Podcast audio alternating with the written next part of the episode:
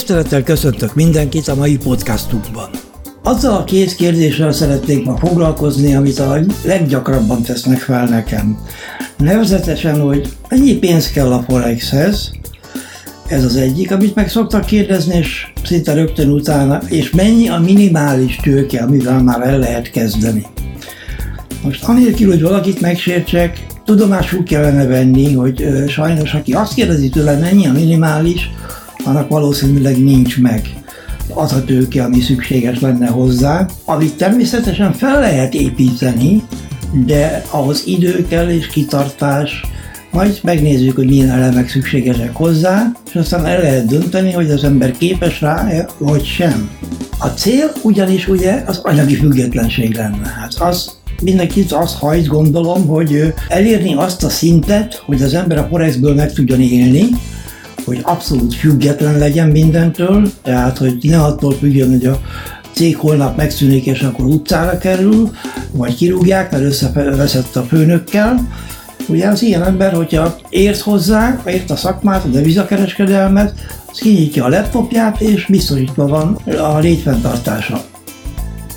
Tehát a cél az anyagi függetlenség lenne, amit azért emelek ki, mert ez egy, ez egy olyan hatalmas eredmény és olyan hatalmas adottság vagy, vagy, vagy állapot, ami rendkívül ritka sajnos.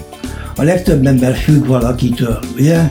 Tehát azt, azt elérni, hogy én egyedül magamtól legyek függő csak, az egy nehéz feladat, viszont megéri érte harcolni.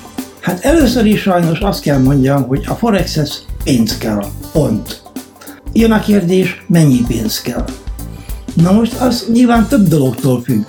Ilyenkor inkább vissza szoktam kérdezni, hogy oké, okay, mennyit akarsz keresni havonta? Mi a, mi a terv tulajdonképpen? Jó, szavazzunk meg magunknak egy 3000 dolláros keresetet. Az nem is olyan nagyon magas fizetés, de azért abból már elég szépen Európában ugye meg lehet lenni.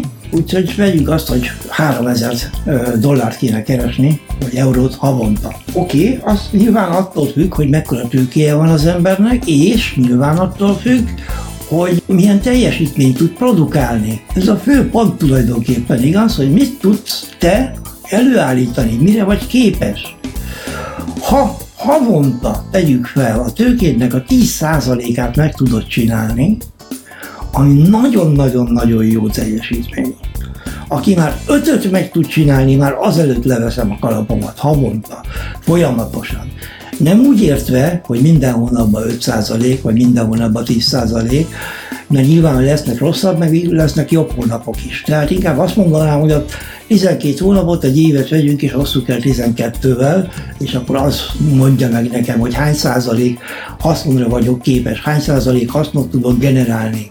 Maradjuk ennél a példánál, hogyha havonta 10%-ot tudnál csinálni folyamatosan, akkor egyszerű a számítás, igaz? 30 ezer dollár tőkére van szükség, mert annak a 10%-a az a bizonyos 3 ezer dollár. Na most a 30 ezer dollár az azért elég ritkán van otthon a fiókban, úgyhogy nyilvánvalóan egy kisebb összeggel kell elkezdeni, és azt kell építgetni, építgetni egészen addig, amíg az ember el nem jut arra a szintre, hogy például 30 ezer dollárja legyen. Ha 5%-ot tud teljesíteni csak havonta, hát akkor nyilván 60 ezer dollárra van szükség. Itt kétféle reakció létezik. Vagy azt mondja valaki, aki megijed, és azt mondja, hogy oh, az, az, az olyan távoli cél, hogy azt, azt lehetetlen elérni. És van, aki azt mondja, hogy ó, oh, hát megy az előbb is. Én már láttam olyat, hogy, hogy egy tréden sokat kerestek, 20 ezeret kerestek, úgyhogy nekem beszélheti, aki amit akar. Én a folyamatosságról beszélek, és ezt aláhúzom kétszer-háromszor. Folyamatosan, megismételhetően tudsz-e havonta 5 vagy 10% hasznot generálni? Ez a kérdés. Amíg ezt demószámlán magadnak be nem tudod bizonyítani, saját magadnak, legalább három hónapig, hogy te ezt meg tudod csinálni, addig egész egyszerűen nem szabad éles pénzzel kereskedni legalább neked biztosnak kell lenni abban, hogy képes vagy rá, hogy megcsináld. Ha anélkül belevágsz, a legtöbb ember anélkül vág bele. Én is annak idején anélkül vágtam bele. Olyan szituációban voltam, hogy azt láttam, mint kiutat, egy nehéz financiális szituációból, tehát akkor úgy döntöttem, hogy abból fog megélni. A döntés az kevés.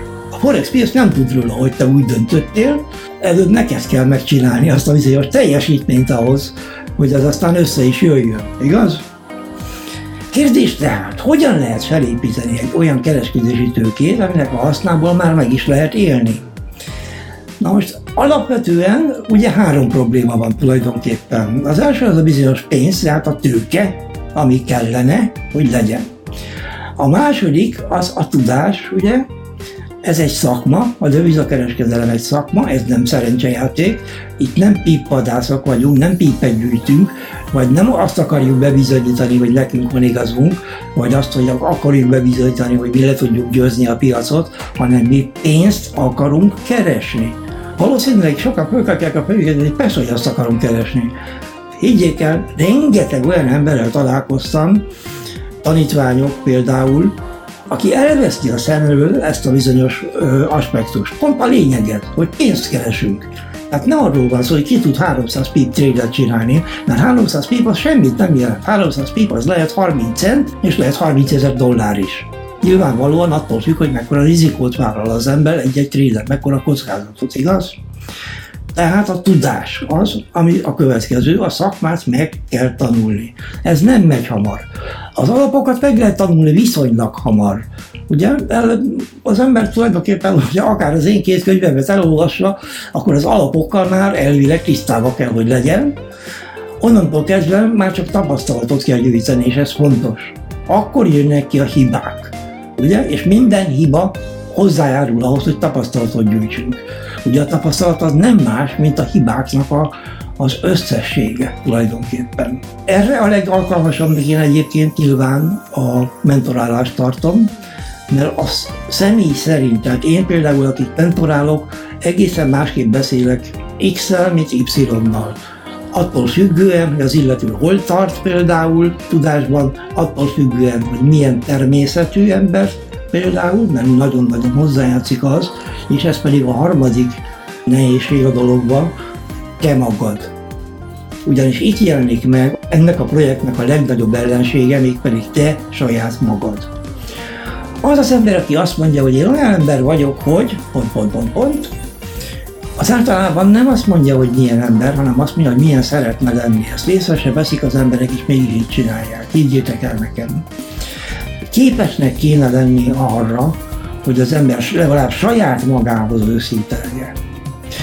Ugye Kosztoláni mondta azt, hogy a tőzsde az egy elég drága hely ahhoz, hogy megismerd saját magadat. Ebben teljesen igaza van. Tehát már az elején próbáljuk meg azt, hogy ne csapd be saját magad, hogy te ezt tudod, vagy, vagy te jobban tudod, vagy te ezt érted. Egészen addig, amíg tényleg be nem bizonyítod magadnak, hogy ezt csinálod, és valóban tudod csinálni.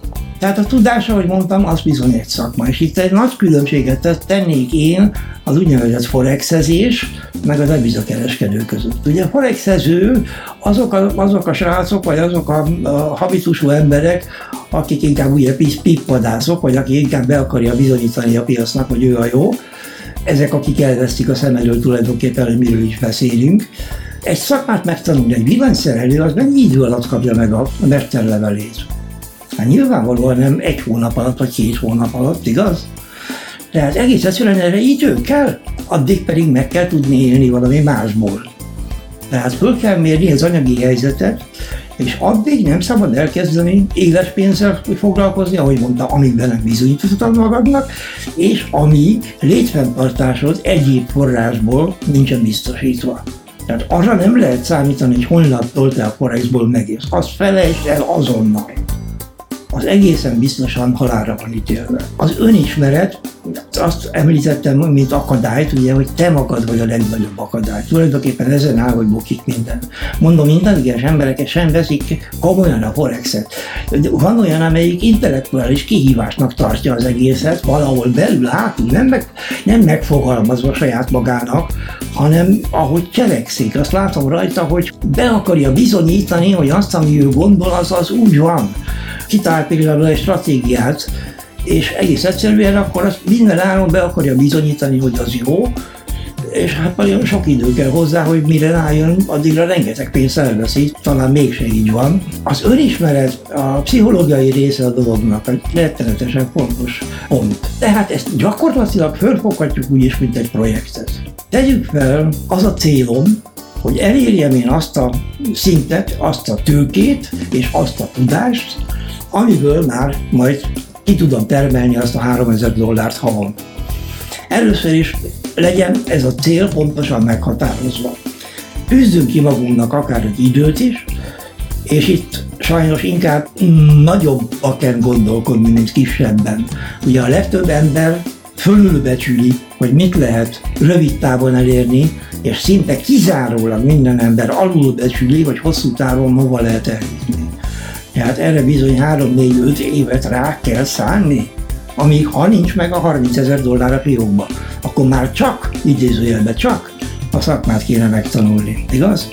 Tehát mérjük fel az anyagi helyzetünket, és azokat a faktorokat is, amik ezen változtatni tudnak, vagy amik engem ad hátrált addig. És akkor fel lehet állítani egy tervet, amiben az ember mérföldköveket szoktak mondani, ugye rész célokat állapít meg magának, és igenis szembe kell nézni azokkal a tényekkel, amik engem gátolhatnak ebben, hogy ezt elérhessem. Milyen tényezők hatnak ellene? Ahogy mondtam, te magad vagy az első mindjárt, de hát sok minden más is belejátszik, ugye például ne vegye senki rossz néven, de például a feleség is, ugye? Talában ugye a feleségek, vagy férjek, bocsánat, legyünk igazságosak, kicsit ferde szemmel nézik a házastársat, amikor elkezd forexezni, ezt is kezelni kell tudni. Tehát azért, azért meg kell lenni annak a stabil ö, alapnak, amin az ember dolgozni tud. Tehát igenis az a gátló tényezőket, azokat valamilyen módon el kell skimítani, vagy, vagy el kell tüntetni. Ahogy mondtam, az első gátló tényező az te vagy, azt lesz a legnehezebb legyőzni, saját magadat.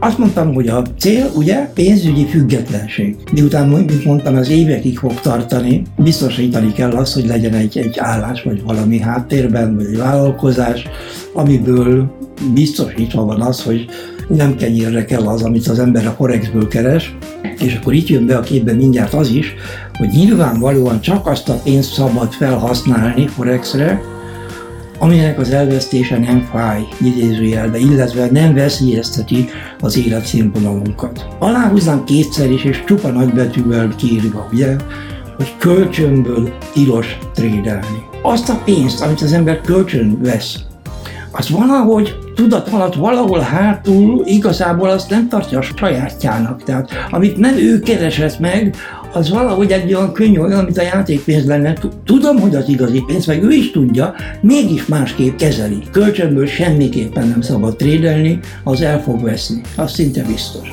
Mert azt az ember egészen másképpen kezeli. Ha visszatérek az elejére, és megnézem azt a három pontot, ugye, akkor az első nyilvánvalóan az, hogy a pénz meg kell, hogy legyen, tehát legyen egy háttér, amiből élek, és el kell kezdeni építeni a tőkét. A másik elem, ami van, az a tudás. A tudásnak a elérése, ahogy mondtam, az alapok megtanulása viszonylag hamar megy, de ez nem jelent semmit. Azt gyakorolni kell, csinálni kell, mert a gyakorlatban a dolgok másképp néznek ki, mint ahogy azt az ember a könyvből elképzeli. Az önismeret az pedig közben meg fog jönni. Legalábbis remélem, hogy meg fog jönni. Megmondom őszintén, volt egy tanítványom, nem is olyan régen, aki több hónapig, legalább nyolc hónapig, pontosan nem emlékszem rá, nálam volt, és az utolsó órán mutatott nekem egy olyan stratégiát, amiben egyetlen egy szó vagy elem nem volt benne, az, amit én tanítottam neki. Tipikusan az a fajta mentalitás, aki be akarja bizonyítani, hogy neki van igaza. Itt nem arról van szó. Pragmatikusnak kell lenni, pénzt akarunk keresni. Ami nem megy, félretenni. És azt keresni, ami megy. Idáig el kell jutni. Ezért mondom, hogy a legfontosabbnak én, vagy a legalkalmasabbnak a mentorálást tartom. Ez drága. Kétségtelen, Más szempontból viszont olcsó, mert egy csomó felesleges veszteségtől kiméri meg az embert egyrészt, másrészt pedig ö, sok olyan dolgot tanul, vagy olyan csapdát ismer meg általam. Ugye én 32 éve csinálom már ezt a szakmát, nem hiszem, hogy valaki újat tud nekem mutatni már trükkben, amivel az embert át lehet verni. Látogassanak el weboldalamra, a várkuti.eu-ra, Itt több videósorozat is van, kezdőknek is van egy 13 részes videósorozatom, aztán egy 5 részes, ami a traderek útját mutatja be, tehát többféle tanulási lehetőség áll rendelkezésre. Rendszeresen jelentetünk meg jelentéseket is természetesen, és szolgáltatásaink is vannak, robotjaink is vannak, úgyhogy szeretettel látok mindenkit még egyszer a várkusi.eu-n. Ha tetszett, amit hallott, vagy hasznosnak találta, jegyezzen elő valamelyik szolgáltatónál, ára pedig elköszönnék a viszontlátásra.